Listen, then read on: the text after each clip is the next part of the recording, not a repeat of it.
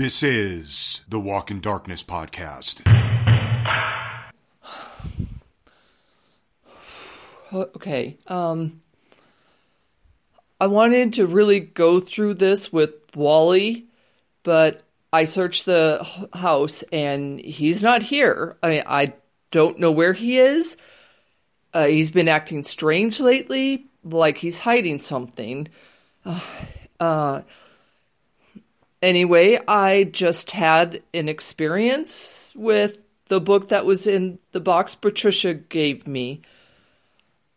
I I'm recording this now, so everything is still just you know, just fresh in my head.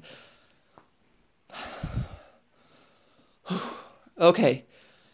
Here we go. Um after I posted the picture of the book and the basement key, I put the book back in the box that Patricia gave me and I just closed it up. You know, I wasn't really ready to test it and see if it was for sure the lost Bible. But all night long, as I was in my bedroom, I could just f- feel the damn thing pulling at me. So, practically in the middle of the night, because that's when all smart people do things, I opened the box. And when I did that, a warm draft just kind of kind of floated out to me. The book itself was heavy and it was also warm. Then all, all of a sudden it was just burning red hot. I remembered that feeling instantly. I mean, it, it was the same thing I'd felt two years ago when Surath marked me. I dropped the book on the bed and it began to just jump up and down, you know, like vibrate. I watched the thing move around before before three words appeared on the cover. The Lost Bible.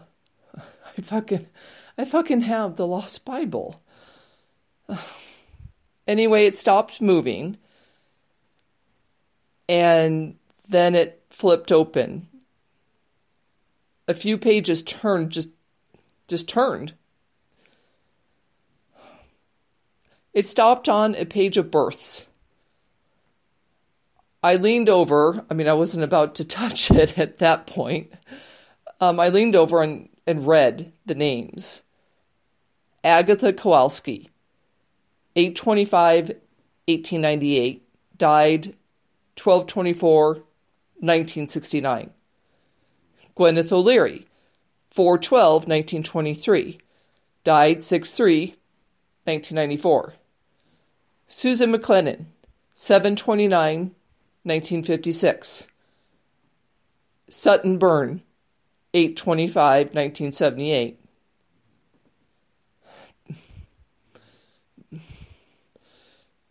Baby Girl Blackhill, 11 21 2016.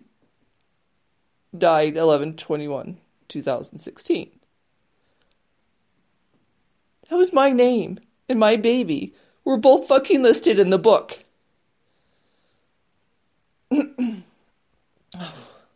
I almost just threw the book out the window right then, but I had to calm down and I knew I had to see what else it had in store for me, so I picked it up.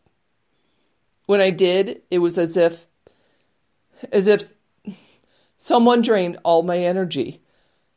I was so tired. But at the same time, I was compelled to turn on to the next page. On that page, in big black letters, read the truth. It, it was almost like it was greeting me. I don't know. I could barely, at this point, I could just barely keep my eyes open.